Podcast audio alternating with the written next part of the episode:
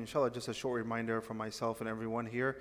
I ask Allah subhanahu wa ta'ala that He makes us amongst His ibad, as Allah says in Surah Zumar, الَّذِينَ يَسْتَمِعُونَ الْقَوْلِ فَيَتَّبِعُونَ أَحْسَنَهُ There are those who listen to the word and they apply it, and they listen attentively and they apply it in the best way. I ask Allah subhanahu wa ta'ala to make us from amongst them. Ameen Rabbil Alameen. You know, subhanAllah, today we always hear about people going away from Allah subhanahu wa ta'ala and usually it comes after they are going through some tough times in their life. And you know, subhanAllah, it got me thinking that why is it that when we are going through tough times in our life, instead of coming closer to Allah subhanahu wa ta'ala, many of us we distance ourselves from Allah subhanahu wa ta'ala. And eventually I came to this realization and conclusion that it really comes down to this flawed mentality that we have when it comes to our aqidah that when we talk about why do we worship Allah subhanahu wa ta'ala, if someone were to ask you, why do you worship Allah subhanahu wa ta'ala?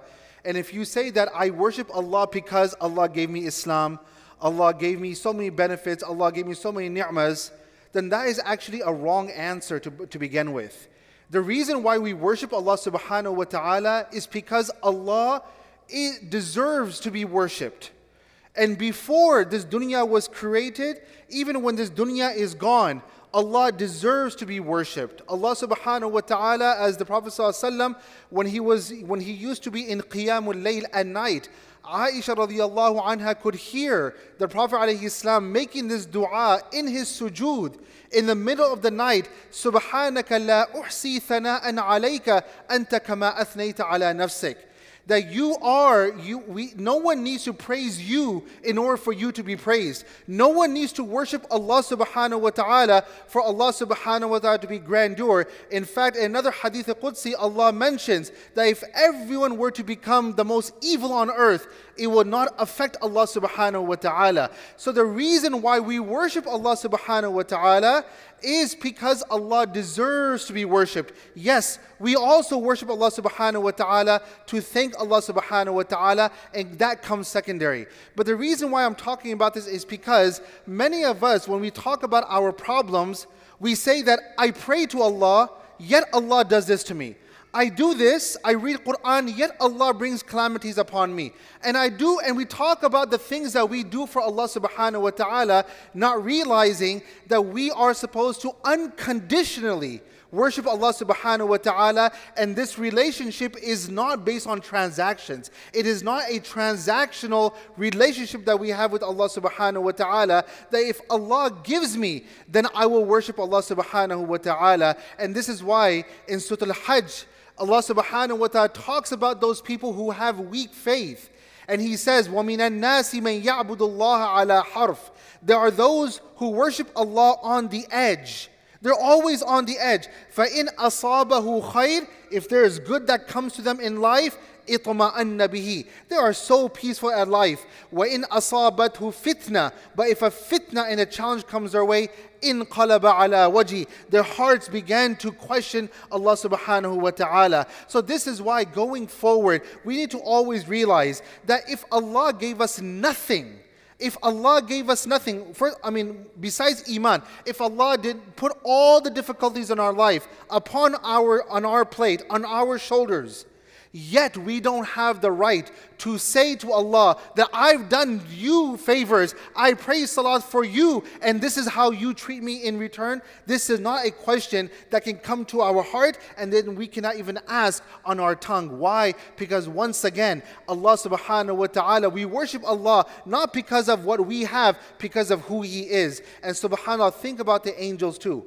The angels are a makhluk, they are a creation of Allah subhanahu wa ta'ala. Their only purpose of their creation is nothing but serving Allah subhanahu wa ta'ala. And subhanAllah, think about even the angels. When the time comes, when the trumpet will be blown and everything will collapse on earth, even at that time, the angels will collapse. And at that time, when they will come, and, and before actually when that happens, it says in a hadith that they will say, Subhanaka ya Rabbana, that, oh Allah, ma abadnaka haqqa ibadatik. Despite the fact that they have been engaged in ibadah all their life, till that point, they outlive so many of us here on earth.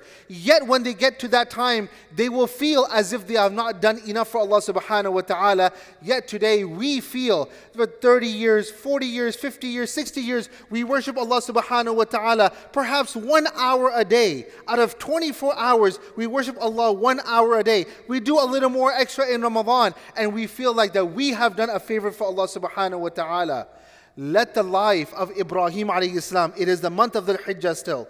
Let the life of Ibrahim alayhi salam be an example for us. Let the life of the Prophet sallam be an example for us.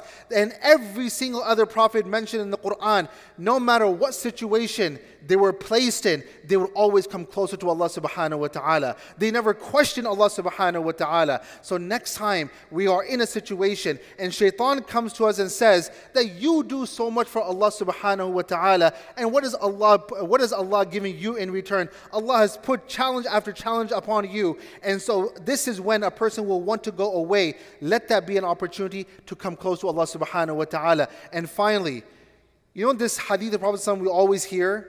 innamal a'malu bin talking about the importance of intention. Intention also means that when I worship Allah, I do it because He is to be worshipped, not because I want something from Allah subhanahu wa ta'ala. Today, I mean, we find this even in the Quran. Allah says the nature of a human being is such that they don't worship Allah, but when the time comes that they are under challenges, they come to Allah subhanahu wa ta'ala. Allah says, فَلَمَّا كَشَفْنَا عَنْهُ ضُرَّ Allah removes that difficulty, مَرَّ كَأَن لَمْ يَدْعُونَا إِلَى ضُرٍّ مَسَّ They resort to their old natural, their old habits and their old personality. Allah subhanahu wa ta'ala says that this is the nature of a human being, but that is why we need to apply sincerity in our life we, we, we have this sincerity in our life and in our heart that I worship Allah no matter what the situation is. Think about even in this dunya. Imagine if someone came to you and they were only nice to you. They only did favors for you whenever they needed something from you. How, how you, any of us would feel that we're being used. Any of us will say that this person is selfish. Think about Allah subhanahu wa ta'ala when He sees that He has given us every single thing that we have in our life, every single blessing that we have, it is from Allah subhanahu wa ta'ala. Yet Allah sees that this person, this human being, he only comes to me when he needs me. What a selfish person this person is. So that's why always remember that we are being created by Allah subhanahu wa ta'ala and we in Allah subhanahu wa ta'ala we worship Allah subhanahu wa ta'ala not because he has given us these things. Yes these are secondary but we worship Allah subhanahu wa ta'ala because he is he deserves to be worshipped. We worship Allah not because of what we have but because of who he is. I ask Allah subhanahu wa ta'ala that he cleans our heart. May Allah subhanahu wa ta'ala keep us on the st- on, uh, steadfast on the right path. Ameen Rabbil Alameen. Jazakumullah khair. Assalamu alaikum wa rahmatullahi wa barakatuh